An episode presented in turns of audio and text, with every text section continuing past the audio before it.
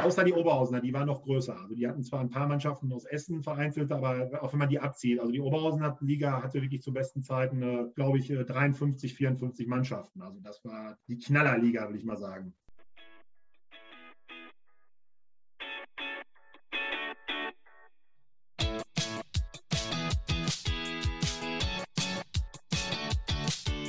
Fußballgeschichte, Fankultur, Groundhopping. Football was my first love ist deine Anlaufstelle für Fußball-Audio-Inhalte, Fußball-Podcasts und Hörbücher in der Football was my first love App.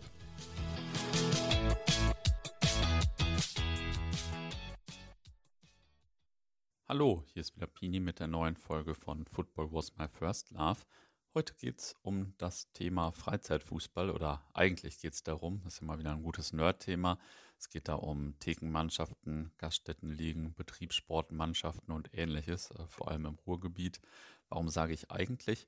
Weil wir uns irgendwie schon vorher verquatscht haben. Da haben wir nämlich schon über die frühen 90er gesprochen, in denen mein Gesprächspartner Markus mit dem legendären Tramper Monatsticket unterwegs war und auch sonst viel erlebt hat, von Hasper SV gegen Lüdenscheid, äh, bekanntes westfälisches Spiel, bis zur Anfangszeit der Fortuna Eagles von Fortuna Köln. Das waren ja mit die ersten Ultras. Es geht auch noch ein bisschen um die Fanzines aus der Zeit. Und so nach 20 Minuten kommen wir dann auch wirklich auf das Thema Freizeitfußball. Also viel Spaß beim Hören und stöbert danach gerne noch ein bisschen in der Football Was My First Love App. Ja, hallo Markus. Stell dich unseren Hörern doch mal vor. Wer bist du? Wie bist du mal irgendwann zum Fußball gekommen? Ja, mein Name ist äh, Markus Müller. Also ich bin, komme aus dem schönen Iserlohn im Sauerland, sage ich mal, und äh, mehr durch Eishockey natürlich ein Begriff in Deutschland. Ich bin Industriekaufmann, bin verheiratet, 48 Jahre alt. Zum Fußball gekommen bin ich äh, ja nicht ganz klassisch.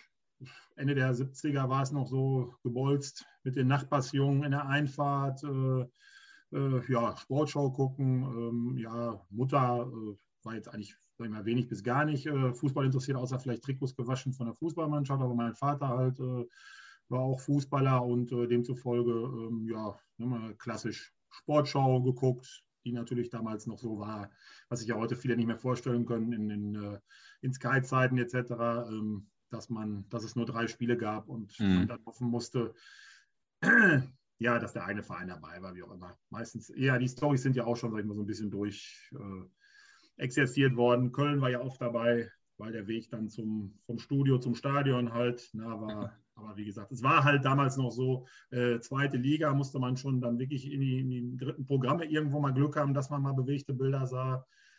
Oberliga, was ja damals noch die dritte Liga war, abwärts, äh, ja, da ging, gar, da ging gar nichts eigentlich. Wie gesagt, ich habe mich da eigentlich nicht so recht für einen Verein entschieden in dem Sinne, aber definitiv kann ich nur sagen, die Bayern äh, sollten es dann überhaupt nicht sein. Ja. ich glaube, zu dem Verein gibt es ja eh nur so zwei Meinungen. Ja. Äh, ähm, du, du, hast früher auch äh, ein Fanzine gemacht und warst auch so als Groundhopper unterwegs mit dem legendären ein paar Monatstickets und so, oder? Mhm, genau. Ich war, ähm, genau, also bin dann ähm, mit dem Trend paar Monatsticket, bin erstmal, ich muss überlegen, erstmal im Stadion was jetzt wirklich ein Stadion nennen kann, wobei bei uns in der Ecke gab es auch nicht irgendwie einen Oberligisten oder sonst irgendwie was, was ja dritte Liga war, aber da wäre ich mit dem Begriff Stadion ja dann auch immer vorsichtig. Aber ähm, richtig im Stadion waren wir mal, wir hatten meine Mannschaftsfahrt mit der E-Jugend gemacht. Siehst du, jetzt fällt es mir nämlich auch ein, Schalke war definitiv da mal noch in der zweiten Liga, aber in der E-Jugend sind wir nach äh, irgendwann in den Niederrhein gefahren und unser Trainer war äh, Schalke-Fan und der hatte sich dann, äh, hatte für uns dann so, so, so eine, so eine Gruppen, Gruppenfahrt organisiert auf dem Rückweg spielte Fortuna Köln gegen Schalke im Südstadion und äh, das war, ähm, ich habe das auch nochmal irgendwie nachgeguckt, müsste Saison 80, 81 oder so gewesen sein. Jedenfalls, ich glaube, war vorletzter oder drittletzter Spieltag stieg Schalke dann mit einem 2 zu 0 Sieg äh, auf in die Bundesliga wieder und ich kann mich noch daran erinnern, wirklich, ich weiß nicht, was da damals reinpassten, Fortuna Köln, auch heute 15.000 und davon waren, glaube ich, nicht nur gefühlt, sondern auch reell wirklich, weiß ich nicht, 11.000, 12.000 Schalker. So, und mhm. die das war so mein erstes, wenn es auch nur in Anführungszeichen zweite Liga war, das war mein erstes Stadionerlebnis.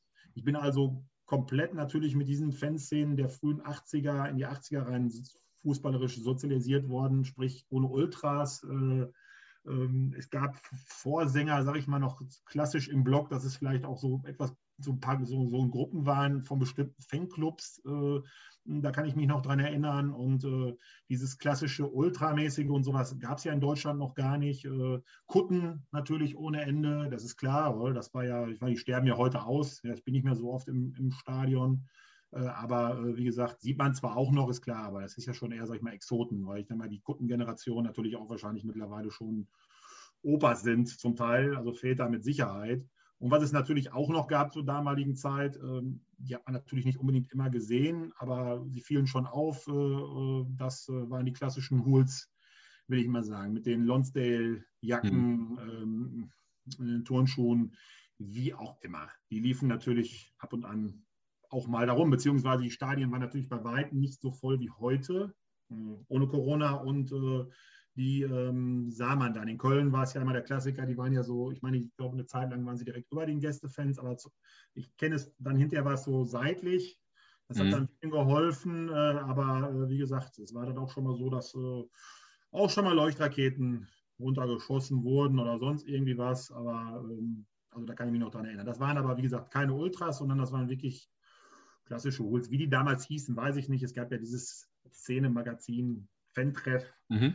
Äh, genau. Ja, okay. Ich bin dann aber, wie gesagt, ähm, sehr interessiert gewesen allgemein an den Fanszenen und ähm, habe dann ähm, mir dann, ich glaube, es war Saison 92, 93, dann halt dieses legendäre, wie du schon sagst, Tremper Monatsticket geholt, wenn ich mich nicht alles täusche, 360 Mark, glaube ich.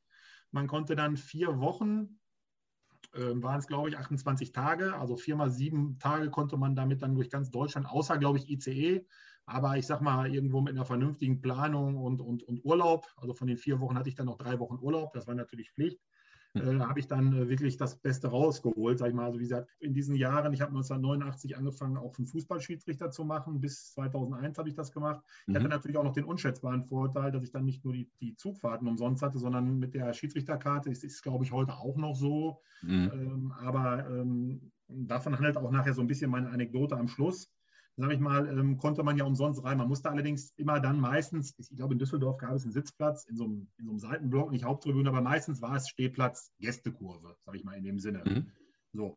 Und ähm, da habe ich natürlich nicht nur bei dieser Tremper Monatstour, aber auch sonst eine ordentliche Menge Geld gespart. Oder? ja. Theoretisch hätte man auch diesen berühmten Sportgroschen entrichten müssen, aber den habe ich ich glaube, ich weiß es gar nicht. Ich meine, in irgendeinem Stadion, das war dann, glaube ich, irgendwie ein Amateurstadion, so dritte Liga, Oberliga, da wollten sie den wirklich mal haben, aber ansonsten äh, war das eigentlich nur so, hm. sage ich mal, symbolisch. Ah, okay. Und wo du gerade dritte Liga sagst, äh, du hast ja auch den Podcast äh, über Lüdenscheid äh, gehört letztens, hast gesagt, da fehlt eigentlich noch die Rivalität Haspa SV gegen Lüdenscheid, oder? Ja ganz genau. Das war die Saison, also eben kurz, genau, eben an, an, anbinden mit meinem Fanzine. Das habe ich ja dann auch gemacht. Das war dann aber wirklich eigentlich dann so ein quasi so ein Groundhopper-Fanzine. Also ich habe es mir jetzt nochmal durchgeblättert in der Vorbereitung auch hierfür. Also äh, ja, mehr oder weniger grässlich, will ich mal sagen, war dieses Heft. So geht einem das doch später. Ich glaube, immer. es gab damals in der ganzen, in ganz Deutschland vielleicht nur so ein, zwei schlechtere, aber es war, ich, ich weiß wirklich nicht mehr. Also, wie gesagt, ich habe es gemacht, so glaube ich, von, von 92, 93, ich glaube, fing mit dieser Tour an bis 94, 95, weiß nicht, so vier Stück. Ich glaube, insgesamt habe ich sechs, sieben Ausgaben gemacht, so jedes Vierteljahr, drei, vier Monate eins und es war grauenhaft. Ich habe es auch von vornherein, weil ich wahrscheinlich wusste, dass es grauenhaft ist, unverkäuflich genannt. Äh, und das war es auch. Also ich habe es nur getauscht ähm, äh, äh, mit anderen und das klappte ganz gut, aber wie gesagt, es war nicht ähm, äh, war nichts Dolles. Also sowohl layoutmäßig wirklich noch mit einer alten, es gab da auch schon Computer, also keine Sorge, aber ich hatte keinen, oder zumindest keinen, äh, wo ich das machen konnte, äh, sondern äh, ich habe das wirklich noch auf der Triumph Adler Schreibmaschine gemacht, mhm. äh, mit Korrekturband und so und äh, ja, das klappte dann auch alles irgendwie nicht so gut. Die Bilder reingeklebt, aber Bilder waren das eigentlich, wie gesagt, also, ähm, ich habe die trotzdem aufbewahrt, nur ich hoffe mal nicht, dass die irgendwann mal mein Sohn, der ist jetzt zehn, irgendwie mal in die, in die, in die Hände bekommt und das liest, weil äh, du weißt es selber, äh, so mit einigen Jahren Rückblick, wie gesagt, das ist jetzt ja 92, da war ich 19. 19, 20, 21, jetzt bin ich 48, also da ist eine, wir, mindestens mal eine Fan-Generation zwischen, wenn man ja. sieht, was man da geschrieben hat, teilweise.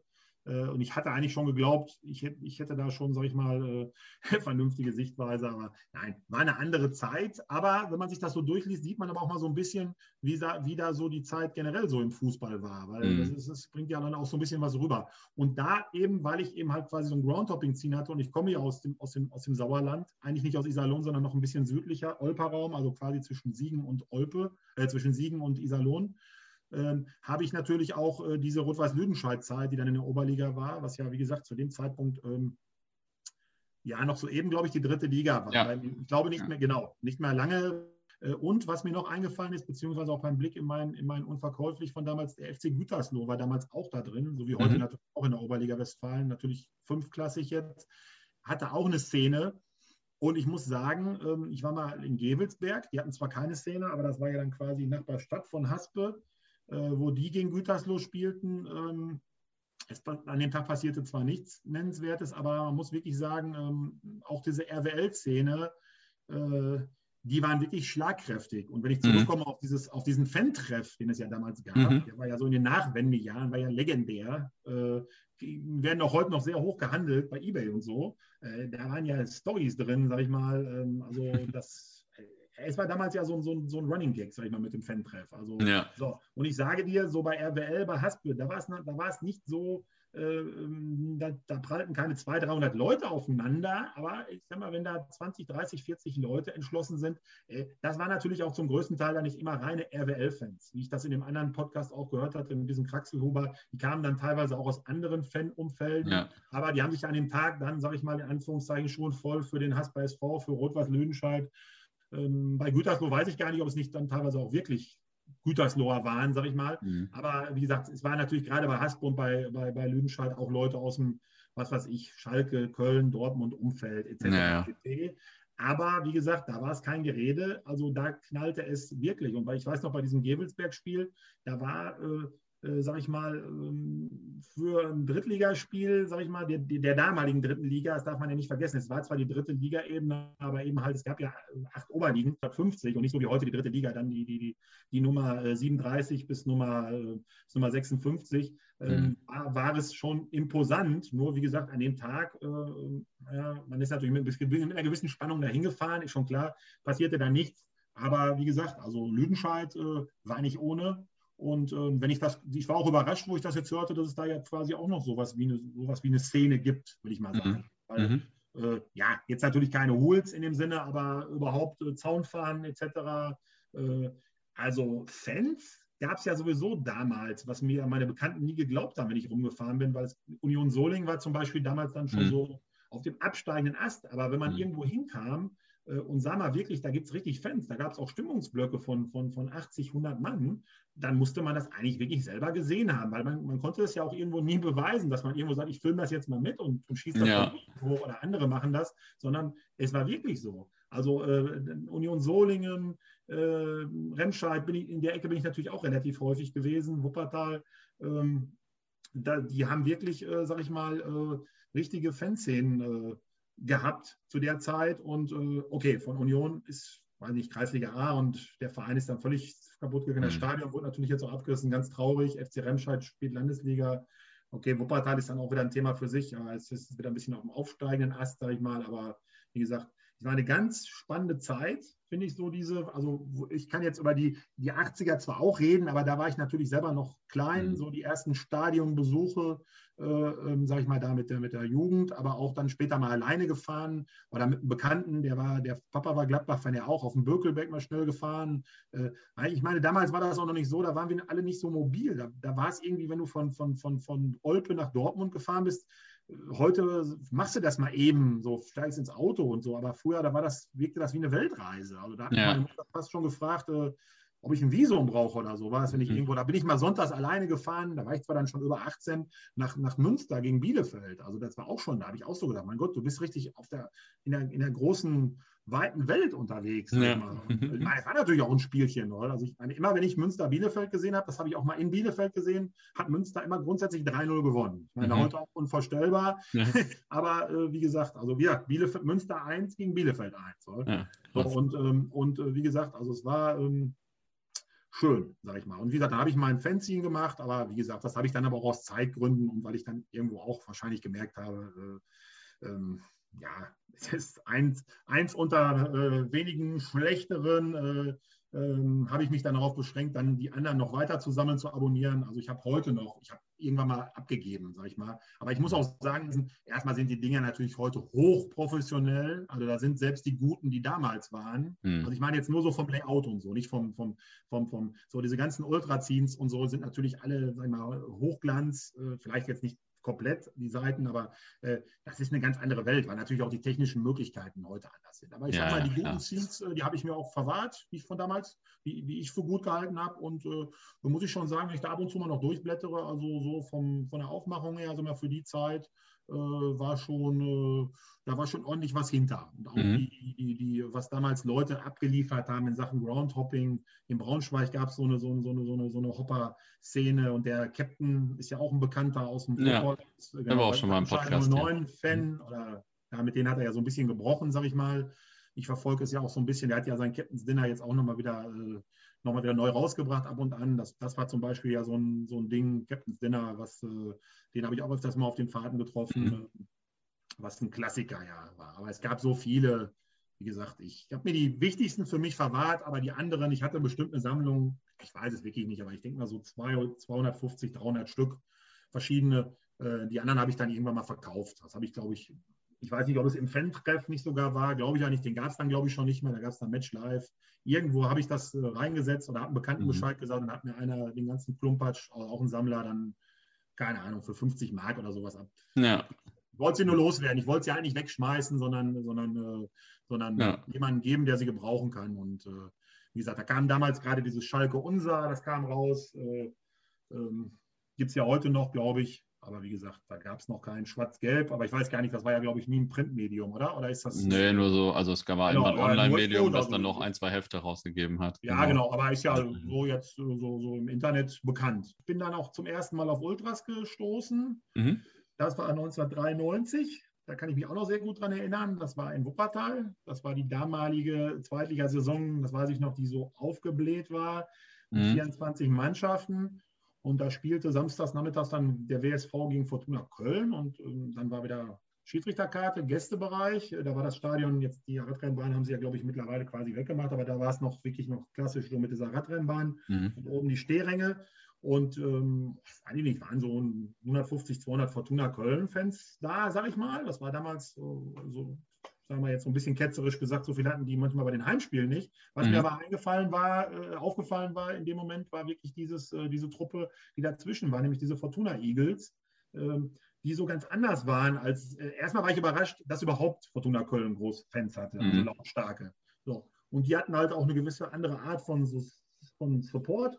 Die hatten vor allen Dingen auch so, ich sag mal, ich sag mal, damals war immer dieses große Thema Schal. So, diese Jacket, ich weiß nicht, wie wird es aus, ob es richtig so ausgesprochen Jacket-Schals, diese beidseitig mhm. gewebten, so, die auf, auf der anderen Seite auf dem Kopf stehen. Sieht man ja. bei den Schalparaden, wenn man irgendwo ein Bild sieht, manche haben das dann halt falsch rum. So, nicht absichtlich, sondern so. Und ähm, die hatten aber dann so Seidenschals, die man eigentlich, die auch sicherlich auch hochwertig waren, wo man eigentlich immer sagte, das sind eher so die Billigschals. Aber die hatten sich wirklich, äh, also das waren auch nicht eigentlich nur so dünne Seidenschals, sondern was anderes. Ja, man kannte es nicht. Das war richtig gut verarbeitet mit Fortuna Eagles drauf, auch mit irgendeinem italienischen Spruch. Ich, war, ich weiß es jetzt nicht mehr so. Da waren auch Italiener zwischen bei denen, so die so Italiener, waren alles Kölner, also das hörte man auch. Und ich habe mich natürlich dann so ein bisschen, bisschen näher an die ran gemacht, weil man ja auch dann interessiert war und so. Auch gar kein Thema Thema. Die waren auch ganz, also da, die waren nicht abweisend oder so, weil manchmal ist es ja bei diesen Truppen so, dass sie dann so ein bisschen nach dem Motto, was will, was will jetzt am Port hingelegt, sag ich mal, was wirklich absolut mal was anderes war in dem Moment, ähm, als eben dieses, sag ich mal, doch relativ eintönige, das muss man sagen. Mhm. Ähm, und äh, das ist mir total in Erinnerung geblieben. Das war aber wirklich so, so, so, so, so, so ein Erlebnis, sag ich mal, äh, da habe ich wirklich noch einige Wochen drüber nachgedacht, weil so, so ich dachte so, hä, es ist wirklich komisch. Also so, so, warum jetzt ausgerechnet bei Fortuna Köln? Warum, was, was, was, was, was haben die mit Fortuna mhm. Köln? Weil auch Köln, Köln war auch damals schon, sage ich mal ganz klar, durch den ersten FC Köln natürlich bestimmt, ja, auch rennmäßig. Ja. Genau, aber äh, wie gesagt, war interessant und ich glaube auch, ich glaube, Leverkusen war auch früh dran, äh, wenn man sich so ein bisschen die Geschichte der Ultras in Deutschland. Ich glaube auch schon, dass sie, äh, ja, vielleicht jetzt nicht die aller, allerersten waren in Deutschland, da streiten sich ja bestimmt auch manche drüber, aber ich glaube schon, dass die mit zu den ersten gehörten die mhm. aufgetreten sind. Okay, sie sind wahrscheinlich jetzt genauso klein geblieben heute, sage ich mal, 28 Jahre später äh, wie damals, das weiß ich nicht. Ich glaube, die gibt es noch, das habe ich mal irgendwann gesehen, aber äh, was die jetzt machen und äh, äh ja. wie es jetzt läuft, äh, keine Ahnung. Ja, auf jeden Fall waren sie fast die Ersten, äh, die mir ein paar Backpfeifen gegeben haben. Ja, okay, siehst du. Ja, gut, okay. Die Jungs, äh, also ich kann mich auch noch daran erinnern, dass sie zumindest mal nicht, also ich bin ja auch nicht, äh, zwar nicht klein und so, aber ich, ich, ich bin pazifistisch eingestellt, aber äh, wie gesagt, sie, sie wirkten schon so, auch in der Hinsicht anders. Äh, ja, ich glaube einfach wirklich, diese Mischung war das damals, die mich, die mich dann auch, sag ich mal, äh, irritiert hat. Es war wirklich diese Mischung aus, aus, aus Fans, und Hools, würde ich mal sagen. So, mhm. Also so, so, ja, Ultras. So, also mhm. so, so, ich weiß ja nicht, ob man es so sagen kann, um Himmels Willen. Kann man ja nicht, mhm. jetzt nicht die Ul das ist ja ein empfindliches Thema, aber ich sage ja so, das waren, das waren nicht richtige Fans, nicht negativ gemeint, aber auch nicht mhm. richtige Hools. Das war ja. so, ja, das war was Neues. Ja. Wie bist du denn dann mal auf das Thema Freizeitfußball gekommen? Ja, genau. Also da bin ich äh, drauf gekommen. Ähm, Im Prinzip bin ich ja ein absoluter Fußballnerd. Also so. auch heute noch, jetzt, jetzt erst recht, sage ich mal, auch mit 48, aber damals, wie gesagt, nicht irgendwo so gewiss auf einen Verein festgelegt, sondern äh, rumgefahren. Äh, was dann sich bei mir noch damit pate, ist eigentlich so ein, so ein äh, Statistikinteresse. also jetzt nicht nach dem Motto, äh, welche drei Spieler wurden bei, was weiß ich, Borussia Mönchengladbach 78, 79 am 32 Spiele eingewechselt oder sonst was, oder wer hat äh, da 17 Tore gemacht, wer 13 oder was auch immer, sondern eigentlich so Tabellen, äh, ist mein Ding, Bilanzen so ein bisschen, okay, beim Fußball ist kein Einzelsport. Ich habe so ein bisschen, habe früher auch Tischtennis gespielt in der Jugend, da war ich halt auch immer so ein Bilanzen-Nerd, will ich mal sagen. So Zahlen in Verbindung mit, mit, mit Spielernamen, mit Mannschaft, mit Vereinsnamen, fixt mich an. So, da habe ich mir natürlich irgendwann auch mal so ein bisschen, sag ich mal, eine Art Sammlung aufgebaut und äh, generell natürlich auch Fußballbücher allgemein gesammelt, auch nostalgische. 60 München war ja damals zum Beispiel in der dritten Liga. Also ich habe alles dann durchgekaut und war dann irgendwann, sage ich mal, vor ein paar Jahren, äh, will ich jetzt nicht sagen, nicht am Ende, aber für mich, äh, ähm, weil der aktuelle Fußball mir dann auch persönlich nicht mehr so viel hergab. Also wie gesagt, weil, weil klar, wenn man dann schon irgendwo alles weiß und äh, ähm, ja, es ging für mich nicht mehr weiter. Und ähm, ich hatte aber irgendwie das Gefühl, du bist noch nicht ganz fertig damit. Und ich bin dann eigentlich durch ein bisschen Zufall, weil ich mal die ganzen westfälischen Tabellen, die habe ich mir mal alle besorgt, also weil ich ja eben aus dem südwestfälischen Bereich komme, aber was weiß ich, Kreisliga Bielefeld, Münster und so weiter, Bezirksligen bis Oberliga, das habe ich alles so ein bisschen äh, ähm, durchstudiert, ähm, weil mich auch so die Geschichte von den Vereinen teilweise interessiert ähm, und dann sind mir halt auch die eine oder andere BSG ist mir aufgefallen. Und weil ja BSG, klar, das weiß man, im BSG Chemie Leipzig gibt es ja, mhm. ja, auch wieder, sag ich mal, wenn das auch, glaube ich, ja nicht Betriebssportgemeinschaft heißen soll, aber wie gesagt, das ist ja der, der Ostbereich, dieses BSG und äh, ja, Betriebssport. So, dann, das, das, hatte ich vorher gar nicht auf dem Schirm. Und bin dann irgendwie mal auf diese Szene gestoßen, habe da mal gegoogelt und wie es dann irgendwie so ist, ein paar Monate später lernt ich plötzlich jemanden kennen, der früher auch im Lüdenscheider Bereich in der Betriebssportliga gespielt hat und so. Und irgendwie war, das, war mir das total fremd zwar erst, aber das gibt es doch gar nicht. Ich sage, Meisterschaften, Ligen. So. Und in dem Zuge stößt man dann einfach, wenn man dann Betriebssporttabellen sieht, äh, da sind dann irgendwo auch, sag ich mal, das sind dann keine Betriebe mehr gewesen. Das war ganz am Anfang so, so in den 60ern, da durften auch wirklich nur Leute bei diesen Mannschaften spielen. Das was ich hier in Hösch, Hösch, die hatten dann, weiß ich, sieben, acht Mannschaften in Dortmund. Äh, äh, aber die durften wirklich nur die spielen, die auch arbeiten. Das haben sie aber irgendwann dann auch geweicht, weil das gar nicht mehr äh, praktikabel war. Ähm, und dann kamen auch quasi so Thekenmannschaften, die offiziell spielen wollten. Die hießen dann aber nicht BSG, sondern die haben dann unter SG gespielt, also Sport, Sp Sportgemeinschaft, Spielgemeinschaft, weil die durften dann halt nicht BSG, äh, die hießen dann, was weiß ich, SG Laterne oder SG Kroneck. So. Mhm. Dann, dann, ja, dass es Thekenmannschaften gab, das wusste ich auch schon durch meinen Vater damals, das ist klar, aber da kann ich mich nur daran erinnern aus meiner Kindheit, dass die einfach, äh, äh, das war auch damals in der Ecke so, da gab es keine Liga, sondern die haben aber reichlich Turniere gespielt und Freundschaftsspiele stehen am Rand und saufen so gefühlt. Und es war, glaube ich, auch nicht nur gefühlt so. Und zwei stehen auf dem Platz und spielen. Mhm. Und äh, das wurde ohne Ende gespielt. Und das war irgendwo auch in gewisser Weise Kult, den ich aber völlig in mein Hinterstübchen verdrängt hatte, weil, wie gesagt, ich habe das damals sicherlich nicht als Kult angesehen, für mich war die große Fußballwelt dann mal mindestens, äh, sage ich mal, dann irgendwo so ab Sportfreunde Siegen, Rot-Weiß Lüdenscheid, wo die halt noch ja. Oberliga spielten, aufwärts und das andere, ähm, sage ich mal, äh, war unter ferner liefen. Aber jetzt durch diese, durch diese, sage ich mal, ähm, durch dieses neue Interesse äh, habe ich eine ganz andere Sichtweise plötzlich auf diese ganze Geschichte bekommen. Ich weiß auch nicht, weil ich dachte mir, Mensch, wenn das auch alles irgendwo schon vergangen ist und diese Szenen ja auch teilweise mittlerweile gestorben sind, war das eine richtig große Zeit. Und ich habe mich mit dem Bekannten dann, der früher auch, sag ich mal, so im Betriebssport aktiv war, mal unterhalten. Und der sagte mir, weil das ist jetzt so ein, so ein der ist, weiß ich nicht, der geht jetzt irgendwann in Rente, der ist so, so 15, 16 Jahre älter als ich, also jetzt so, so 64, 65. Und er sagte, da wo ich so 18 war, ähm, da ähm, sprich so eben so, so, so Mitte der 70er, da war das eine so große Szene, diese ganzen Freizeitfußballmannschaften, überall, auch im Sauerland, natürlich in so, in so Regionen wie Ruhrgebiet oder, oder Rhein-Main oder, oder Berlin, Hamburg noch mehr. Aber er äh, sagte, das war einfach äh, äh, eine Bewegung. Die Leute waren auch alle so enttäuscht damals von diesem ganzen Bundesliga-Skandal, von dem, von dem etablierten Fußball und vom DFB auch damals schon, äh, hm. fühlten sich teilweise ausgenommen und verarscht und, äh, und nicht beachtet. Und er sagte, wenn sich wirklich diese Leute, diese ganzen Freizeitligen, die es gab, zusammengetan hätten, Betriebssport und so weiter, und hätten Führungskräfte gefunden, man hätte wirklich es schaffen können, einen Verband äh, äh quasi parallel zu dem DFB ähm, zu installieren und hätte dann vielleicht auch den DFB vielleicht verdrängt, man weiß es nicht. Nur er sagte, das Problem war, diese Leute, wie es ja immer so ist, waren sich erstens untereinander auch nicht einig. Es gab mhm. dann irgendwann in den 80ern, das habe ich jetzt in meinen Recherchen gesehen, selbst in Dortmund dann irgendwann, ähm, neben der Betriebssportliga, dann Freizeitliga, aber da gab es dann noch, noch parallel zwei andere Freizeitligen, die in gewisser Weise zwar nicht Konkurrenz, aber Dortmund ist groß. Dortmund hatte ganz, ganz viele Thekenmannschaften, weil auch ganz mhm. viele Theken, Bierstadt, äh, so, die, die wurden sich schon nicht einig. Und niemand wollte dann, es gab dann zwar mal wohl konspirative Sitzungen, sag ich mal, äh, irgendwo, aber äh, niemand wollte die Verantwortung übernehmen, diese Revolution anzuführen, weil ähm, irgendwo äh, jeder natürlich Angst hatte, klappt das nicht, wirst du wahrscheinlich ewige Zeiten äh, im DFB-Fußballbereich keinen Ball mehr auf die Erde kriegen. Mhm.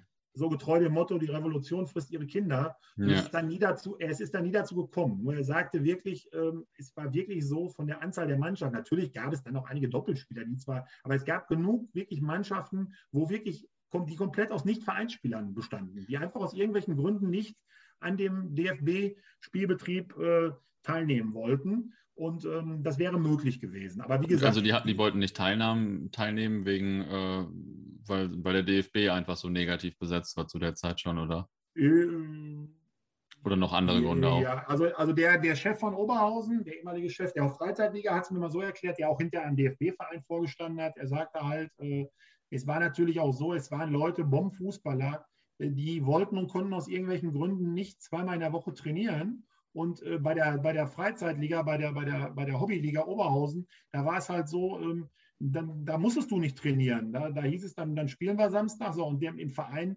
wäre sowas nie möglich gewesen. Also du mhm. hättest, du hättest, äh, du hättest da nicht gespielt, sag ich mal. Damals waren die Kader noch groß. Heute, sag ich mal, sind sie froh. Ist klar, heute haben, wenn ich das lese, wie viele Mannschaften lösen sich auf als Bezirksligisten oder sonst was, weil sie keine Leute mehr haben. Weil halt, ja die Leute keinen Bock haben zum Training oder das ausnutzen und es, du hast, bist, musst froh sein, elf, zwölf Mann zu haben. Damals hatte jeder, jeder Kleinstadtverein drei Seniorenmannschaften. Mhm. Damals war es auch noch nicht so, dass du dann irgendwie gesagt hast, wenn du aus der A-Jugend kamst, ich muss aber jetzt Erste spielen, sonst gehe ich weg oder hör ganz auf. Damals war es, dann hast du gesagt, dann diene ich mich über die zweite hoch. Das war noch eine andere Zeit und da musstest du schon mitziehen. Dann wusstest du, du kommst eh nicht in die Erste. Und dann haben viele gesagt, dann spiele ich lieber bei der Tresenmannschaft, wie man nennt, oder Betriebssport ähm, beim Betriebssport war zum Beispiel noch der Fakt, das war in Iserlohn so, ähm, es gab am Anfang wirklich diese strikte Trennung. Man konnte also nicht doppelt spielen, man musste sich entscheiden, entweder DFB oder, oder Betriebssportliga. Und ähm, dann waren die Frauen oder Lebenspartnerinnen der Spieler oft so, die haben dann ihre Männer sogar zum Betriebssport gedrängt, weil es war nämlich so, die Betriebssportliga spielte damals montags und dienstags und hm. dann haben die, damals hatten auch noch nicht viele Leute, sag ich mal, äh, Wechselschichten oder sowas. Dann mhm. haben hm. die Frau natürlich gesagt, spiel doch lieber da, dann können wir natürlich sonntags was machen, können samstags auf eine Feier gehen, hast nicht sonntags ein Spiel ja. durch die Weltgeschichte, sondern spielst schön montags abends deine, deine Betriebssportliga, äh, bist da was. Äh, und da gab es auch Westfalenmeisterschaften, da gab es westdeutsche Meisterschaften, wenn man dann mhm. gut war als, als Verein. Ähm, deswegen äh, war das richtig, sag ich mal, eine, eine Parallelwelt, die wirklich groß war. So, dann kam natürlich im Betriebssport überall das Thema auf, dann wurden Doppelspiele erlaubt. Erst nur zwei, drei, Äh, und irgendwann wurde es völlig geöffnet und das war eigentlich dann das Anfang vom Ende. Äh, nicht nur in meiner Recherche im Ruhrgebiet habe ich das gehört, sondern auch in Wuppertal, die heute immer noch eine relativ starke Betriebssportszene haben. Da sind es noch 40 Mannschaften. Das waren aber mal zu besten Zeiten so in den 80ern 180 Mannschaften. Okay. Ja, ja, ja. Also ich, ich, ich habe keine Tabellen gesehen zu der Zeit vom DFB, aber ich könnte mir vorstellen, dass es da wahrscheinlich wirklich nicht viel weniger Mannschaften waren als im, als im Fußballkreis. Hm. Ähm, äh, nur es wurde dann halt das Doppelspiel, es wurde völlig aufgeweicht und natürlich führte das im ersten Moment nochmal zu einer, zu, zu einem kleinen Schub für Betriebssport, weil alle konnten beides spielen. So, nur irgendwann, sage ich mal, haben die Partnerinnen oder auch die Leute dann, wurden sie älter, äh, gesagt, ich schaffe nur noch einmal irgendwie ja. Samstag, Sonntags, Montags zu spielen und auch meine Freundin sagt, mal, du bist mir ein bisschen zu oft weg. Dann muss man sich entscheiden und wie es dann so oft ist, entscheidet man sich ja dann doch meistens, sage ich mal in Anführungszeichen, für das Original und das war dann halt bei den meisten Leuten der DFB. Und damit, äh, sage ich mal, war das dann der Anfang vom Ende für den, für den Betriebssport. Und die Büchse der Pandora war aufgemacht worden äh, und konnte auch nicht mehr zugemacht werden. So, die haben dann zwar noch ein bisschen versucht, dagegen zu rudern, aber ich sag mal, in, den, in der einen oder anderen Region ging es dann äh, peu à peu bergab und in der anderen ganz rasant. Es war auf jeden Fall dann binnen fünf bis zehn Jahren von den Betriebssportligen Fußball. Die meisten haben dann auch auf Kleinfeld äh, umgesattelt, mit kleinen, mit siebener Teams. Aber irgendwann äh, war es vorbei. So dass heute eigentlich, sagen wir, Thema Betriebssport äh, äh, vielleicht noch, weiß ich nicht. Wie gesagt, im Wuppertal gehört ja nicht zum Revier. Selbst in Essen, die hatten, glaube ich, noch bis vor ein paar Jahren mit, mit, mit, mit, mit Mülheim und mit Oberhausen zusammen eine Liga. Äh, eine Liga, wohlgemerkt, mit 10, 12 Mannschaften. Ich glaube, in Oberhausen gibt es noch eine Betriebssportliga, so mit acht, neun Mannschaften. Die sind noch relativ rührig. Aber es gibt in Hagen nichts mehr. Es gibt in Iserlohn, die mit Hohenlimburg, äh, was ja auch zum Ruhrgebiet gehört, auch stark vertreten waren äh, als, to als Top-Mannschaft. BSG Bielstein gibt es schon lange nicht mehr seit 2006, 2007. Äh, mhm. Dortmund gibt es natürlich die Firmenfußballliga mit, glaube ich, die spielt ja unter dem Fußballkreis als Kreisliga D. Kann man die bei Fußball.de finden, sind, glaube ich, noch fünf Mannschaften. Mhm. Also ich sage ja, früher hatte Hösch alleine, glaube ich, sieben oder acht Mannschaften. Mhm. Zurichterei 1, 2, äh, Versand, was weiß ich. Also so. Und das liegt einfach daran, dass die Leute damals mehr Zeit hatten und mehr gespielt haben oder haben auch mehr Leute Fußball gespielt insgesamt? Oder? Genau, also erstmal denke ich mal die, die Babyboomer-Jahre natürlich hier 65, mhm. die, die absolut geburtenstarken Jahrgänge, genau. Und das war auch genau die Hochphase. Mehr Fußball gespielt haben, gar keine anderen Hobbys, nicht so die Schichten, wobei es, glaube ich, mhm. bei so Firmen wie Hösch wirklich dann so war, ich habe es auch aus Wuppertal gehört, dass äh, wenn, wenn wirklich, äh, teilweise war es so, die Betriebsräte waren selber dann irgendwo die Manager der Fußballmannschaften. Mhm. Äh, also es haben wirklich Vorstellungsgespräche stattgefunden, ähm, wo nicht als erstes gefragt wurde, kannst du arbeiten, sondern wo gefragt wurde, kannst du Fußball spielen. Mhm. So. Und ähm, also du kannst dir vorstellen, das hatte einen Stellenwert für die Firmen. Das war auch eine, ja. das war eine Werbung. Das war, das war richtig äh, hochgepusht, genau. Und einfach, es war eine andere Zeit. Die Leute waren, es war irgendwo, wie gesagt, fokussierter darauf und äh, selbst in so einer guten Betriebssport- oder Thekenmannschaft zu spielen, war damals, äh, natürlich gab es auch damals schon eine, eine, gewisse, wie soll ich sagen, Belächelung oder Verspottung dieser mhm. Mannschaften, natürlich gerade aus dem DFB-Bereich, aber äh, es war trotzdem in, in, gewisser Weise eine Ehre, da zu spielen. Und es hatte auch keiner, wie gesagt, wenn er dann Schicht hatte, dann wurden die Leute freigestellt fürs Training oder zumindest mal für die Spiele, sage ich mal, wenn dann, die spielten ja dann meistens auch unter der Woche die, die, die, die Betriebssport. Ich weiß jetzt nicht ganz genau, wie es in Dortmund war. Da kann schon sein, dass es samstags war. Auf dem Mendesportplatz wurde viel gespielt oder Hösch mhm. hat auch einige, Hösch Sportpark oder wie es heißt. Äh, Höschpark hat ja auch einige Sportplätze. Damals waren das noch mehr. Es sind ja so viele jetzt auch stillgelegt worden, sag ich mal. Mhm. Aber wie gesagt, es war Wahnsinn. Und wie gesagt, da, wie gesagt, die Dortmunder gibt es jetzt heute noch mit, mit, mit fünf, sechs Mannschaften. Aber die Zeiten damals, da hat alleine, glaube ich, die Berufsfeuerwehr Dortmund Rot-Weiß Berufsfeuerwehr, die in meinem Buch auch vorkommt, äh, glaube ich, drei Mannschaften. Gesagt, wir reden nicht über irgendwelche Siebener Mannschaften oder Neuner Mannschaften, sondern wir reden über drei Elfer Mannschaften, die dann logischerweise auch jeder einen Kader von 14, 15, 16, 17 aufwärts Leuten benötigte. Also reden wir dann bei der Berufsfeuerwehr mal locker flockig von zwischen 50 und 60 aktiven Fußballern. Mhm. Und äh, wie gesagt, also drei Mannschaften, äh, die Brauereien, die Aktienbrauerei war ganz legendär, ähm, auch, äh, sage ich mal, Leute zu ködern. Und ich glaube auch nicht nur mit Bier. Also es floss auch damals, es floss auch damals, äh, äh, sicherlich auch der, der ein oder andere Geldschein, da bin ich mir also ganz sicher. Oder, oder auch schlussendlich äh, mit Arbeitsplätzen auch, äh, mhm. ich mal, dann hantiert wurde. So nach dem Motto, du kannst bei uns anfangen, aber du musst dann äh, auch bei uns äh, spielen. Ne? Hm. Sehr interessant, was das schon für einen Stellenwert hatte. Wurden da auch äh, Leute von anderen äh, Betriebssportmannschaften oder von anderen Thekenmannschaften oder so abgeworben eigentlich oder so? Äh, also man hat über die ganze Recherche vom Buch natürlich einiges mitgekriegt. Es gab auch in der Szene richtige Wandervögel, also die, die, äh, sag ich mal, jedes Jahr den Verein gewechselt hat. Jetzt muss man natürlich auch noch sagen, man muss ja ausholen, wo das Doppelspielrecht war. Also die ganz heißen und die auch noch fit waren. In meiner Ecke meiner Zahlen war es so, es gab im Oberbergischen gab es eine Betriebsfußballliga. Es gab die Thekenmannschaften in meiner Zahlen so eine Szene, die hatten zwar keine Liga, die haben so Kreismeisterschaften gemacht vom Kreis Lüdenscheid. Mhm. Äh, die richtigen, der heiße Kern von sechs, sieben Mann spielte wirklich freitags, äh, freitags äh, Thekenmannschaftsspiele ähm, oder, oder samstags Turniere spielte sonntags dann DFB und einige von denen gar nicht mal so tief. Also ich sag mal, es waren jetzt nicht alles Landesligaspieler, aber sag mal, da waren durchaus welche bei, die Bezirksliga, Landesliga mitspielten und Stammspieler waren. Auch ein Roger Schmidt hat zum Beispiel damals in, der, mhm. in seinen jungen Jahren in der Thekenmannschaft gespielt in meiner Tagen. War auch schon ein sehr guter Fußballer, der hinterher dann auch bei, bei, bei Paderborn Neuhaus, der hat ja da oben studiert, äh, bei Preußen Münster und so weiter gespielt hat. Äh, Regionalliga und hat dann mitgespielt und äh, montags dann entsprechend die Betriebssportliga im Oberbergischen haben die Jungs dann voll durchgezogen. Ich sage, okay, für einen Torwart würde ich mal sagen, dann vielleicht geht es ja noch.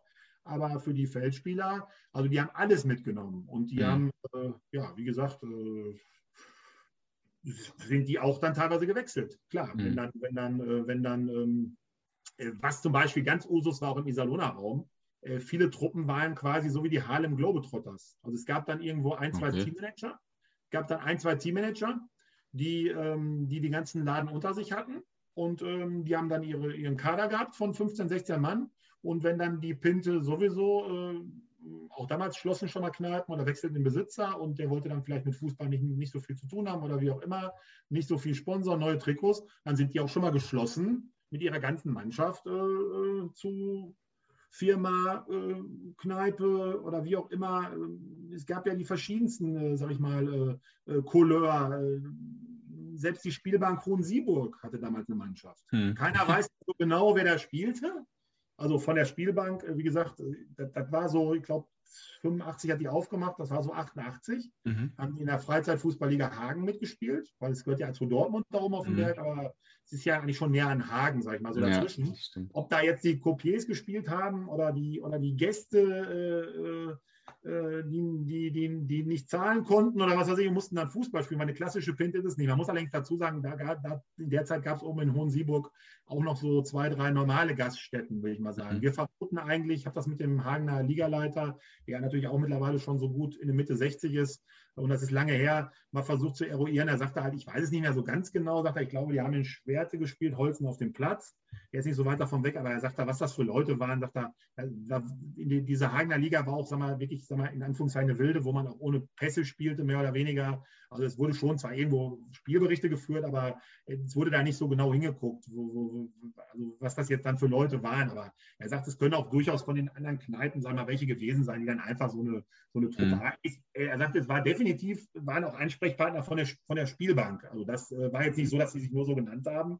Das hätte sicherlich die Spielbank auch gar nicht zugelassen. Mhm. War auch eine ganz ordentliche Truppe, sagt er, also nicht irgendwie äh, jede dritte Woche Schlägerei oder sowas, sondern, äh, aber sagt er, wie gesagt, ich kann nicht mehr sagen, sagt er, ob das jetzt, das jetzt rein Personal war, weil man darf es nicht unterschätzen. Ich glaube, in so einer Spielbank, äh, war ein bisschen scherzer mit den Copiers, aber so im Hintergrund, die haben ja dann auch eine Gastro dabei, etc. pp. Also ich glaube schon, dass da durchaus auch, äh, keine Ahnung, 50, 60 Leute beschäftigt sind. Mhm bestimmt auch weitestgehend Männer, will ich jetzt mal sagen, bei, dem, bei, dem, bei der Branche, äh, dann sind da bestimmt auch einige bei, die gerne Fußball spielen. Hm. So, Haben die denn immer eigentlich nach den DFB-Regeln gespielt oder hatten die nur noch eigene Regeln? Äh, so? Also ich will, mal, ich will mal so sagen, Anlehnung war immer DFB-Regeln. Ich habe ja auch in meinen, meinen, Recherchen auch so einige alte, alte Ligasatzungen, will ich mal sagen, oder so, so Liga-Infos gesehen. Äh, DFB-Regeln ja, aber aufgeweicht. Ich glaube auch gerade, was diese Wechselbestimmungen äh, betraf, was ja heute mhm. in, dem, in, dem, unteren D-Ligen, C-Ligen ja auch teilweise jetzt aufgeweicht wird, einfach aus, aus der Not raus,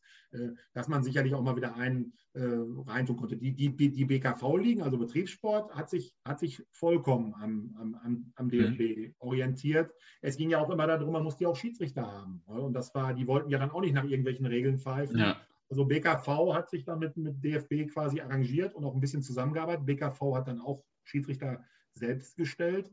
Die Freizeitligen, sage ich mal, die, oder wie sie wirklich zum Beispiel in Dortmund wirklich ja am Anfang hießen Gaststättenliga in den 70ern, richtig kultig, äh, die mussten immer gucken. Die hatten dann so ihre festen Schiedsrichter, sage ich mal, denen sie, denen sie immer Bescheid gesagt haben. Mhm ähm, sag ich mal, die dann auch jetzt keine Heimschiedsrichter waren, wobei es ja in Dortmund, glaube ich, sowieso so, so war, dass die dann immer auf diesen, auf diesen, äh, sag ich mal, ähm, es gibt ja, glaube ich, in England dieses berühmte Gelände, wo diese weiß nicht, 30 Amateurplätze sind. Ich weiß nicht, ob du das mhm. bei meinen elf Freunden haben sie mal auch mal so ein Luftbild gemacht. Ich weiß nicht, wie das, wie das da heißt. Da spielen so diese ganzen mhm. Non-League-Teams, äh, da sind jeden Sonntag, weiß ich nicht, äh, 20 Spieler oder sowas. So, da, mhm. da, da, ist wie Massenauflauf. Also äh, mehr Spieler am Spielen, wie, was weiß ich, bei manchem Drittligaspiel Zuschauer sind.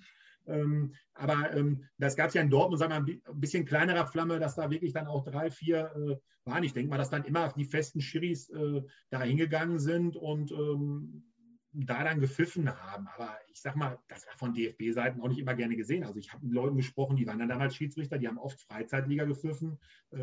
Äh, die sind teilweise unter Druck gesetzt worden von den, von den Kreisobmännern, also vom sagen, pfeif bitte nicht die Freizeitliga und so weiter. Also die wollten denen das teilweise verbieten, weil äh, ja, die wollten diese Szene dann auch klein halten oder klein kriegen. Weil die ja schon DFB und die Kreisfußballverbände und sowas dann schon, das schon wirklich als Konkurrenz so gesehen haben. Ja, äh, richtig, genau. In Gelsenkirchen ja zum Beispiel ist es ja so gewesen, kommt in meinem Buch auch vor, da gab es ja wirklich in den, in den 60er Jahren, bildete sich wirklich 1963, just im Jahr, wo die Bundesliga auch kam, dieser sogenannte Amateursportverband Rhein-Ruhr hieß der, ASV Rhein-Ruhr, den es heute übrigens zumindest mal auf dem Papier noch gibt.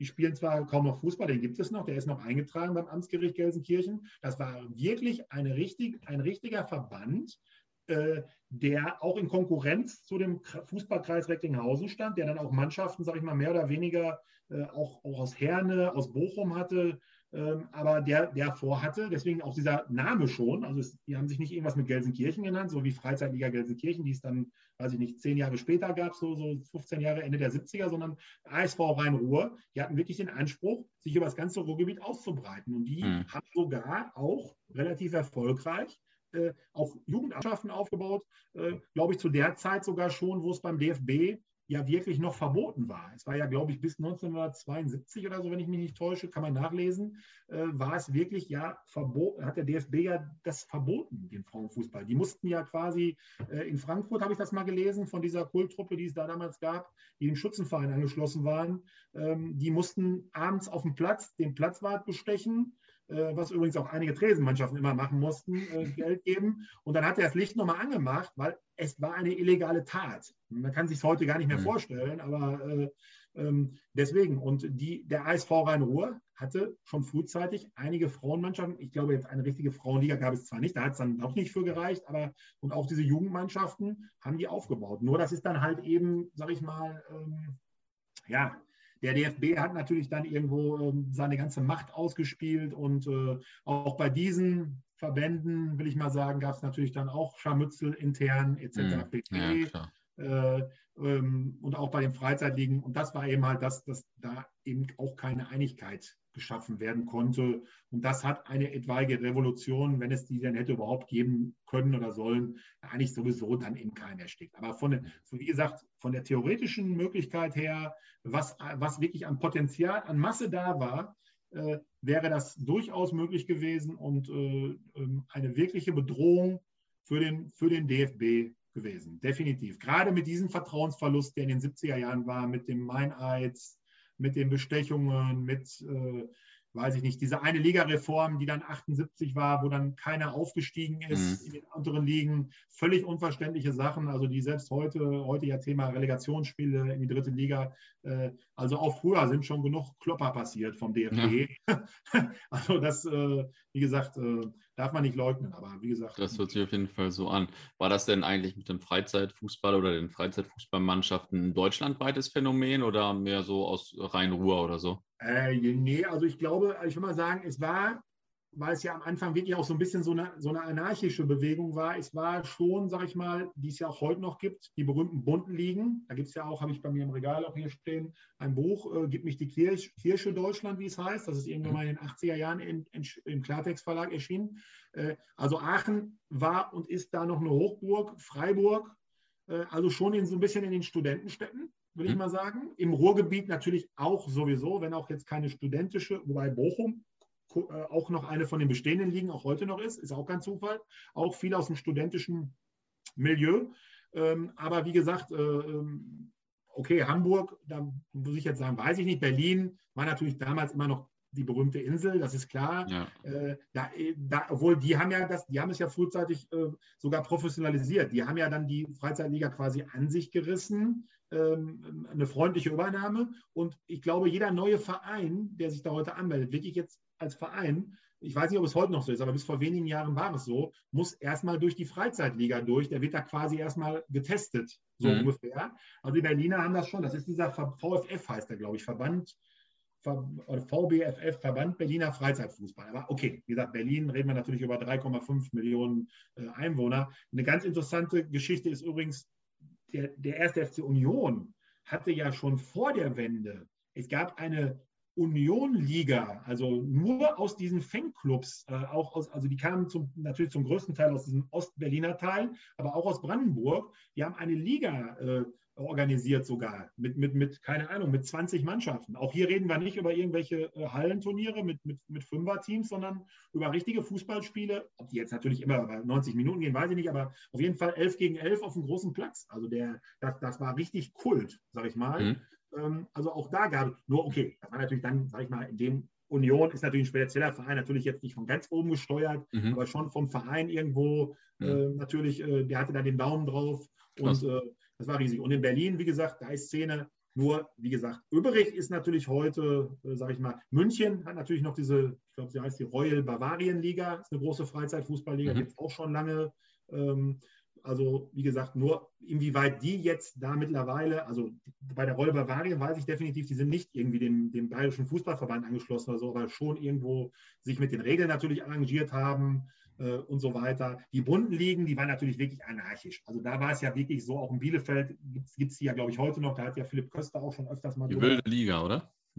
Wie will, genau, also da ist ja wirklich dann so nach dem Motto, äh, was weiß ich, also da, da, da war dann alles erlaubt. Also mhm. jetzt in Anführungszeichen. Ähm, auch cool. Wie gesagt, nur, sag ich mal, ähm, im Ruhrgebiet äh, gibt es zwar auch so ein paar hier, Fortuna Unglück und sowas, solche Kultmannschaften, die irgendwo, äh, die auch nie in irgendeiner Liga gespielt haben, wobei, das darf man auch nicht unterschätzen, kommt in meinem Buch auch sehr zum, sehr zum Tragen. Es gab so viele Teams auch, die gut waren und auch nicht nur einen Sommer gespielt haben, sondern über Jahre, die nie einer Freizeitliga beigetreten sind, weil sie halt nicht diese regelmäßige Verpflichtung äh, mhm. hatten. Weil dann nach dem Motto, äh, sie gesagt haben, dann können wir auch DFB spielen, so, so ja. haben wir regelmäßige ja. Verpflichtung und wollten das auch nicht. Hatte teilweise aber auch ein bisschen mit dem Turnierwesen zu tun. Man konnte also damals, also es fing ja wirklich klassisch an mit diesen Bierspielen. Da wurde ja wirklich dann auch um äh, Hin- und Rückspiel.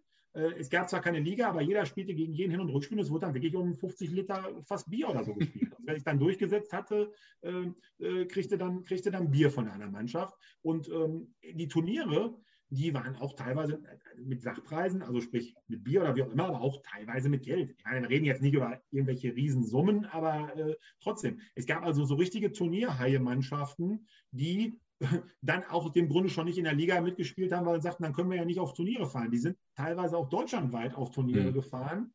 Also, ähm, und die Problematik war ja zum Beispiel für die Veranstalter, also ich kann dir die Anekdote erzählen von Roger Schmidts Truppe, da war, zu der Zeit war Roger Schmidt aber nicht mehr dabei, das bei mir im Sauerland. die Musketiere aus meiner Zagen war eine Mannschaft, die gewannen, glaube ich, äh, die haben sich, glaube ich, 79 gegründet und die hatten, glaube ich, nach vier Jahren schon ihren 100. Turniersieg. So. Hm. Es gab eine Turnierdichte überall. Die haben natürlich ja, im Lüdenscheider Raum, äh, überall darum gab es jede Woche ein Turnier, teilweise Samstag, Sonntags noch zwei Turniere, aber auch Oberberg, Richtung Köln, Richtung, Richtung ähm, ähm, ähm, Einsberg hoch, die haben überall teilgenommen. Und als Titelverteidiger muss man natürlich die immer wieder einladen. So, das war damals so gesetzt. Es sei denn, die Mannschaft gibt es nicht mehr. So.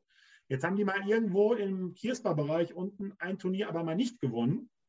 Und äh, der Veranstalter hat dann natürlich im Jahr darauf gesagt, äh, Musketiere meiner Zahlen äh, werden nicht eingeladen, weil dieser Seriensieger, das war auch damals schon nicht so schön, so Bayern München, ähm, das, äh, das vergraut uns die anderen Mannschaften und das ist nicht schön. Okay, aber jetzt haben wir sie ja, wir brauchen sie nicht einladen äh, gebt den Pokal ab, den haben sie auch ordnungsgemäß ein paar Wochen vorher dahin gebracht.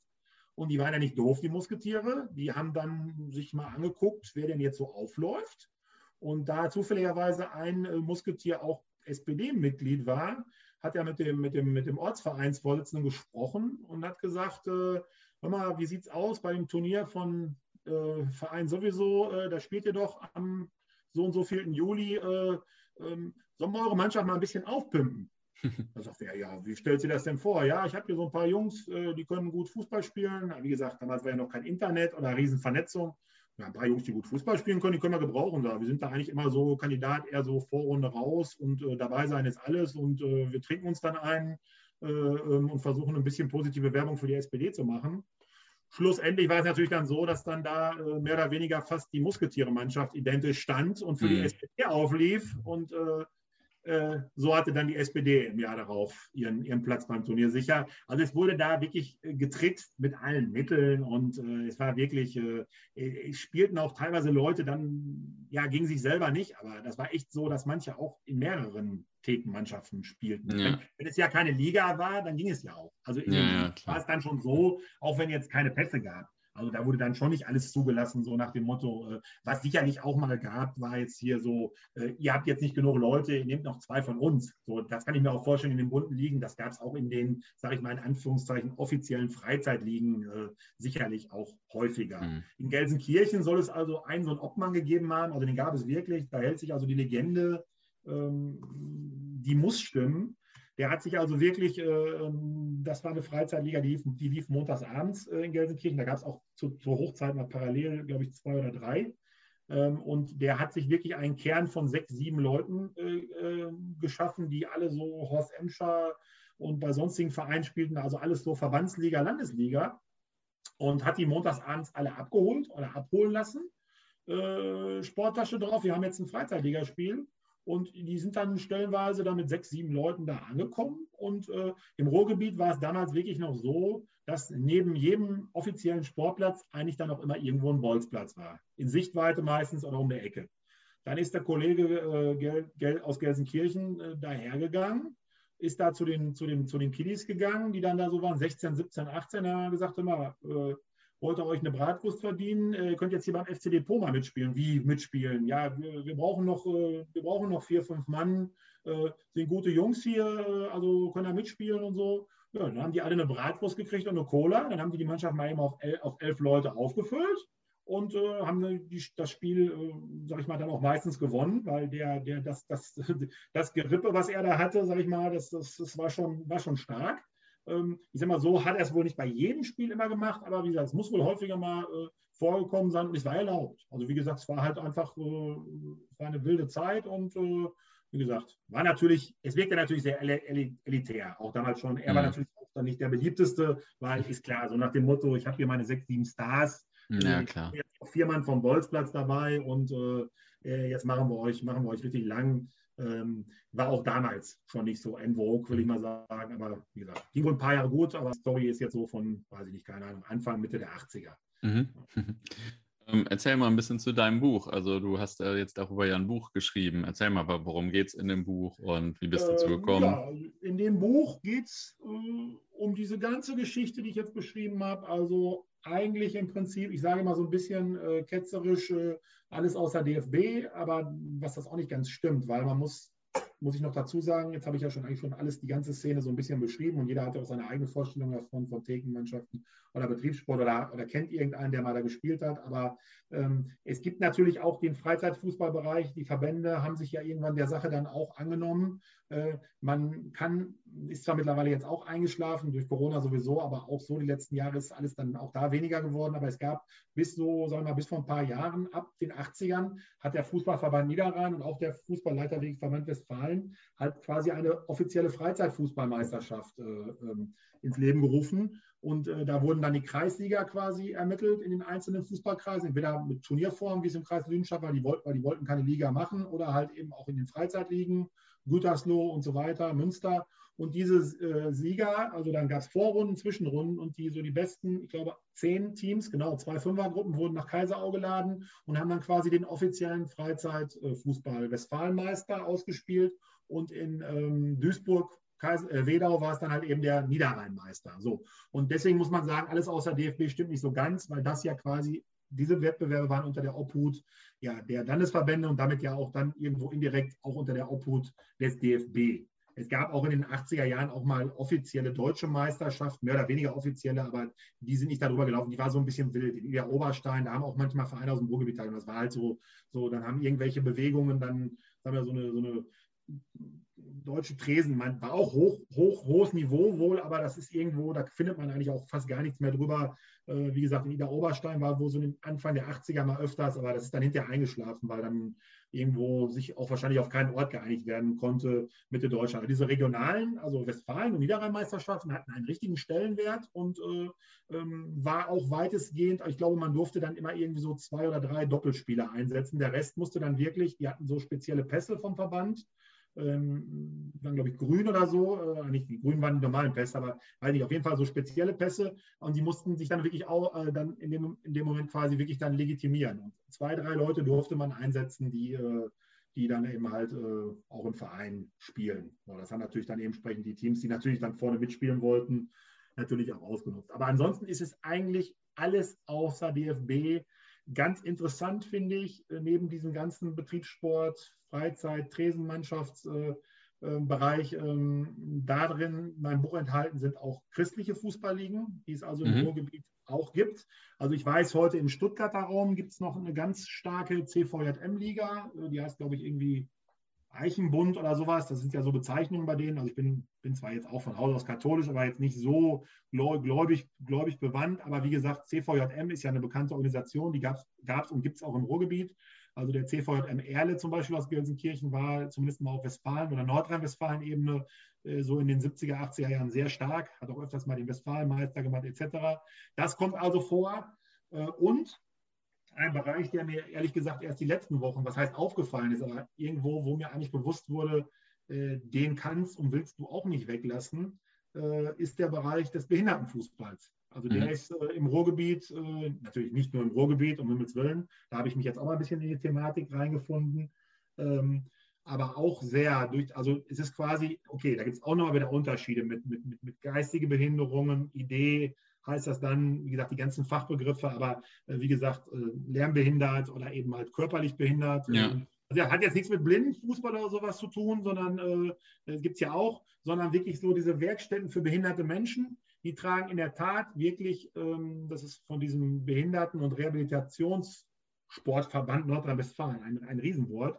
Äh, der, hat, ähm, der hat die Obhut und die tragen wirklich äh, Regionalligen aus. Bei denen muss man allerdings sagen, die machen keine Einzelspiele, sondern die machen das wirklich so in Turnierform. Was sich also quasi, äh, bringt ja die Natur der Sache auch mit. Erstmal sind es weite Entfernungen und durch die behinderten Menschen, die brauchen ja dann entsprechend auch nicht nur äh, einen Trainer und einen Betreuer, sondern da müssen viel mehr Leute mitkommen, ist ja klar.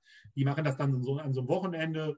Samstag, Sonntag wird dann, sagen wir, in Münster ein Turnier gemacht. Da kommen dann Mannschaft 1 bis 10 von Regionalliga und Landesliga und dann spielen die quasi so in der Form eines Blockspieltages äh, ihre, ihre, ähm, ihre ähm, Westfalenmeister aus oder Nordrhein-Westfalenmeister. Und diese Sieger fahren dann entsprechend auch zur deutschen Meisterschaft.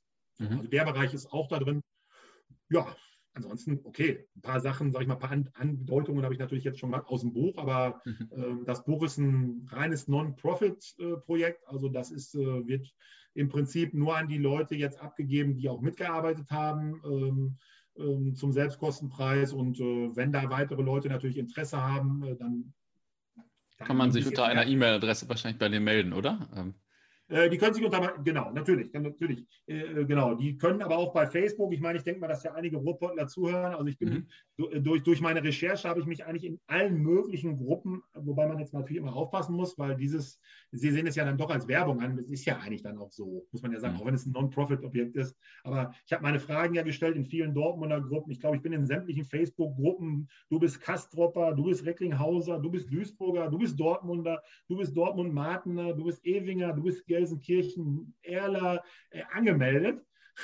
So, nur um dann für dieses, für, den, für mein Projekt da dann Infos zu sammeln und wie auch weiter Kontakte zu knüpfen, äh, werde das auch überall dann schreiben. Äh, da werde ich dann auch mein Buch, also äh, ich bin jetzt in der Abgabe, ich hoffe, ich verschiebe zwar jetzt schon seit zwei Wochen, weil ich warte noch auf den Einband. Den macht den, den habe ich zwar selber kreiert, aber der, der, der muss halt professionell jetzt aufgearbeitet werden für die Buchform, das kann ich nicht. Also mit, mit, mit, mit, mit, mit, wie heißt das so schön, randabfallend und mit Buchrückenstärke. So, den Rest, den, Inner, den Innenteil habe ich natürlich selber gemacht. Der Einband wird bunt sein und Hardcover, äh, also richtig schön professionell und auch langlebig. Und äh, innen drin wird es dann, sage ich mal, auch gutes Papier sein, aber halt eben schwarz-weiß. Ein komplett buntes Buch mit bunten Bildern wäre nicht, wäre nicht finanzierbar gewesen. Also zumindest mal nicht mit der Auflage, wie gesagt. Mhm. Deine E-Mail-Adresse, bei der man sich melden kann, ähm, die schreibe ich mal in die Show Notes zu dem Podcast das, dazu. Genau, also kann jetzt jeder machen, nachgucken, genau, würde genau. ich sagen. Ich werde aber in den Gruppen dann auch das Buch noch, oder du kannst mhm. ja vielleicht auch bei ich weiß jetzt nicht, wie es bei dir auf der Seite ist, ob man dann theoretisch auch dann da noch, dann noch ein kleines Bild, wenn das Buch fertig ist, dass ich das Cover mal einmal präsentieren kann. Ja, klar, kein Problem. Wird ja auch noch so ein kleiner, sag ich mal, Interessenanreiz sein. In ja. den Gruppen werde ich aber auf jeden Fall auch dann in den Facebook-Gruppen mein, mein, das Bild und auch eben mal so ein, zwei Leseprobenseiten, so dass man so sieht, wie es von innen aussieht, äh, mhm. äh, präsentieren und dann warte ich einfach mal der Dinge ab, äh, die da kommen. Weil wichtig wäre mir einfach, dass es sich verbreitet und äh, dass es irgendwo äh, seiner. Mein Traum wäre eigentlich, der wird sich nie erfüllen, das weiß ich, aber der Traum wäre nicht äh, irgendwo äh, bei Thalia im Regal zu liegen oder sowas, sondern mein Traum wäre eigentlich, äh, dass irgendwo ein Buch von mir in jeder Bude vom Ruhrgebiet, gibt es ja mittlerweile auch nicht mehr so viele Bütchen, äh, von mir stehen mhm. würde. Mhm und sich dann im besten Fall das auch noch einer mitnimmt, aber irgendwo, aber wie gesagt, man muss ja Träume haben, mhm. weil das fände ich, das finde ich Kult. Mhm. so, ja. Aber wie gesagt, es wird ein Traum bleiben, aber wie gesagt, also wenn es einigermaßen, sag mal, die Leute, die, äh, die mitgearbeitet haben, die scharren natürlich teilweise schon wirklich heftigst mit den Hufen, obwohl das teilweise ja wirklich auch alte Leute sind. Mhm. Äh, ein bisschen trauriger Aspekt, aber so ist das Leben oder auch der Tod ist auch gewesen, dass natürlich in dem Jahr intensiver Recherche äh, sind auf gut Deutsch gesagt auch schon, sag ich mal, drei, vier Informanten gestorben. Hm. Das muss man auch so sagen. Also, ähm, wie gesagt, meistens war es ein bisschen vorprogrammiert. Man, wie gesagt, bei einer Witwe hatte ich das jetzt aus Oberhausen, die schrieb mich an, mein Mann ist gestorben, aber wirklich überraschend vor ein paar Wochen mit 62. Ähm, ich sage, möchten Sie das Buch denn jetzt trotzdem noch haben? Okay, sie sagte dann jetzt erst recht. Also der harte Kern von so einer alten Thekenmannschaft aus Oberhausen ist auch bei der Beerdigung mitgegangen, nach jetzt, wie gesagt, 30, 35 Jahren Geschichte, mhm. mal, wo es die Truppe schon nicht mehr gibt. Also auch so ein bisschen rührende äh, Stories dabei, aber wie gesagt, sind wirklich weggestorben. Und ansonsten sind es natürlich oft ältere Semester. Aber ich sage mal, Weihnachten steht auch vor der Tür. Viele sagen auch, jüngere, äh, weißt du was, äh, mein Opa hat da noch gar nichts von mitgekriegt und so. Äh, meistens schon, weil die habe ich ja dann auch alle angespitzt, ihre, ihre, ihre äh, Verwandtschaft dann zu fragen, ob die noch irgendwelches Material haben oder vielleicht zur Verfügung stehen für, für ein Telefonat oder sonst was. Aber manche wissen nichts davon, sage ich, das schenke ich dem Opa zu Weihnachten oder dem Vater. Äh, der freut sich bestimmt tierisch, ist mal was ganz anderes. Also ähm, das ist auch das, was ich so ein bisschen im Zuge im Vorgespräch mit dir sagte, dass man eigentlich auch über, das, über, die, über die Recherche des, zum Buch mhm. eigentlich auch schon fast ein kleines Buch schreiben könnte, weil ich habe ja. so viel, äh, wo ich gestanden habe, äh, äh, ich habe ja äh, ab Januar bis, glaube ich, bis Juni, sechs Monate lang, habe ich immer einen Ortstermin gemacht, äh, samstags natürlich meistens. Einmal mhm. war es auch unter der Woche, da habe ich aber nur zwei gehabt. Da war ich jetzt in Oberhausen, dann in, in Unna, aber sonst immer so drei. Bin ich sonntags morgens samstags morgens in Iserlohn losgefahren, hat man auch versucht, immer, meistens, manchmal waren es auch Bundesliga-freie Samstage, war aber nicht immer machbar. Äh, weil im Ruhrgebiet ja natürlich auch logischerweise viele Leute Fußball gucken samstags. So, und äh, da habe ich dann ähm, wie gesagt, mir drei Termine so äh, hingelegt, dass ich dann so den ersten dann so um, um 10, 11 Uhr hatte, den zweiten dann 13, 14 Uhr und dann irgendwo so 17, 18 Uhr, so wenn die Bundesliga dann auch langsam zu Ende ging, äh, den letzten und bin dann nach Hause gefahren, habe dann wirklich vor Ort, sage ich mal, knallhart recherchiert, habe da natürlich Sachen mitgenommen, die die Leute mir zur Verfügung gestellt haben, schriftliche Sachen, aber auch viel mitgeschrieben, viel zugehört.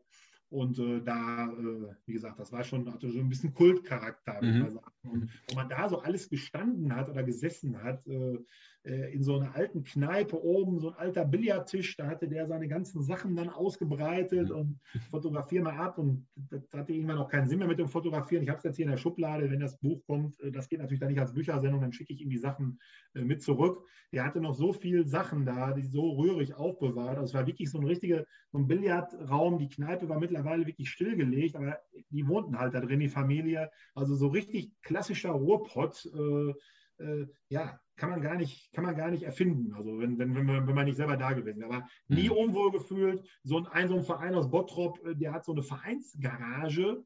Äh, da stellt man sich ja so vor, so eine kleine Spelunkendings, aber wirklich in so, neben so einer Schule, so eine Autowerkstatt und hinten eine so eine Stahltür.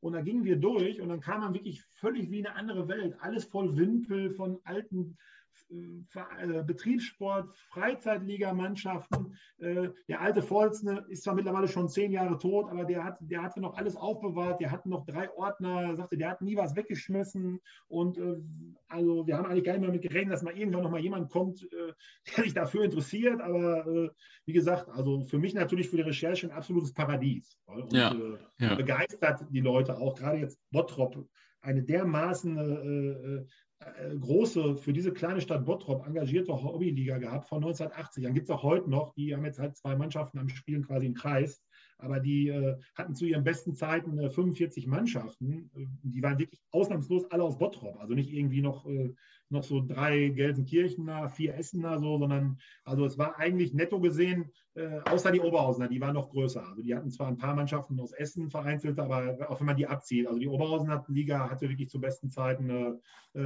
glaube ich, 53, 54 Mannschaften. Also das war die, die, die Knallerliga, würde ich mal sagen. Okay habe ich zum Abschluss noch, noch zwei Fragen. Ähm, die eine, auf dem Cover äh, steht etwas vom FC Desperados, und so heißt ja die Ultragruppe, in der ich früher Mitglied war. Was hat es denn mit der Mannschaft aus sich? ja, musste ich auch mal, genau. Also dieses Cover kann ich auch dazu sagen, falls das jemand jetzt auch bei Facebook gesehen hat, äh, das, was da drauf steht, kommt schon. Da sind die Playoffs-Kickers, glaube ich, noch das Wappen. Das war jetzt einfach nur so ein Probecover, um ja. dann zu werben. Also das ja, richtige okay. Cover äh, äh, sieht ja vielleicht auch nicht besser aus, so sage ich mal, aber nein, aber es sieht anders aber aus. Anders. Das war einfach nur so ein Beispiel, Beispielcover, die Desperados, ähm, da habe ich mal geguckt, da habe ich sogar von denen die Vereinschronik hier, die war bei der Bottropper Hobbyliga, die haben so ein Heft mal gemacht, so ein DIN A4-Heft, gibt es nicht mehr. Aber wo die 30-Jähriges hatten, 2011, kurz danach haben sie sich, glaube ich, auch aufgelöst, weil dann auch der Ligabetrieb in Bottrop dann langsam zu Ende ging. Ähm, 81 gegründet. Ich glaube, das beruht einfach auf äh, in dem Wappen ist auch, äh, war, ist, glaube ich, der Lucky Luke auch, glaube ich, drauf. Ja. Das, das, beruht, das beruht einfach so auf diesem Western-Style, sag ich mal. Äh, ähm. in meinem Buch äh, zu den Desperados jetzt nicht, weil das eigentlich schon ein relativ normaler Name ist, weil man trifft ja auf Namen, muss ich ja sagen, gerade so diese Ruhrpott-mäßigen Namen, wie, äh, wie die Kneipen auch. Meistens sind ja dann die Kneipennamen gewesen, man, kann man auch nicht erfinden. So Schüttelrutsch, Schüttelrutsche ist ja ein Begriff aus dem Bergbau. Äh, äh, Trommelbude hieß eine Mannschaft aus Herne, was auch immer das bedeuten soll. So hieß die Kneipe, aber wie gesagt, Trommelbude aber Desperados habe ich mir nicht so Gedanken gemacht, aber es gibt äh, äh, Geschichten manchmal zu der Namensfindung, äh, in meinem Buch auch, da möchte ich auch nicht so viel verraten, äh, aber ein, zwei ganz interessante Geschichten, wie ich finde, drin, wie diese Mannschaften zu ihren Namen gekommen mhm. sind, wenn es nämlich nicht einfach die Kneipe war, sondern äh, manche haben auch von vornherein gesagt, wir haben zwar einen Anlaufpunkt, aber die haben schon damals den Braten nicht getraut und haben sich dann, dann wechseln wir die Kneipe mal, dann müssen wir alles, ja, alles Jahr den Mannschaftsnamen wechseln, also mhm. nehmen wir uns lieber jetzt so einen allgemeinen Namen. Namen vom Quartier oder halt eben einen exquisiten. So werden die Desperados auch gedacht haben. Ich gehe nicht davon aus, dass das eine Gaststätte war in Bottrop, bin mir auch ja. sicher. Das ist einfach, ich denke mal, äh, so die typische Geschichte. Äh, ähm, man hat da gesessen und wahrscheinlich hatte gerade einer irgendwie einen Lucky Luke-Comic äh, da irgendwo in der Hand oder im Auto liegen und man sagt, komm, guck mal hier und da und lass uns doch äh, FC Desperados nehmen. Ich vermute ja. Also mit den, von den Desperados konnte ich jetzt mit keinem sprechen, aber ja, alles gut. So einige andere Namen, natürlich nicht nur im Ruhrgebiet und mit Willen auch im Kölner Raum oder in München oder in Hamburg, in Berlin gab es und gibt es originelle äh, Freizeitfußball-Mannschaftsnamen aber, oder Vereinsnamen, aber im Ruhrgebiet ist natürlich dieser, äh, wie soll ich sagen, diese Spitzfindigkeit und diese, äh, dieser Wortwitz ähm, teilweise noch ein wenig ausgeprägter. Hm. Das war mein Gespräch mit Markus über Freizeitfußball. Da habe ich auf jeden Fall wieder einiges gelernt. Es gibt ja wirklich nichts, was es nicht gibt im Fußball. Euch eine gute Woche. Wir hören uns nächste Woche wieder und stöbert bis dahin gerne noch ein bisschen in der Football Was My First Love App. Bis dahin.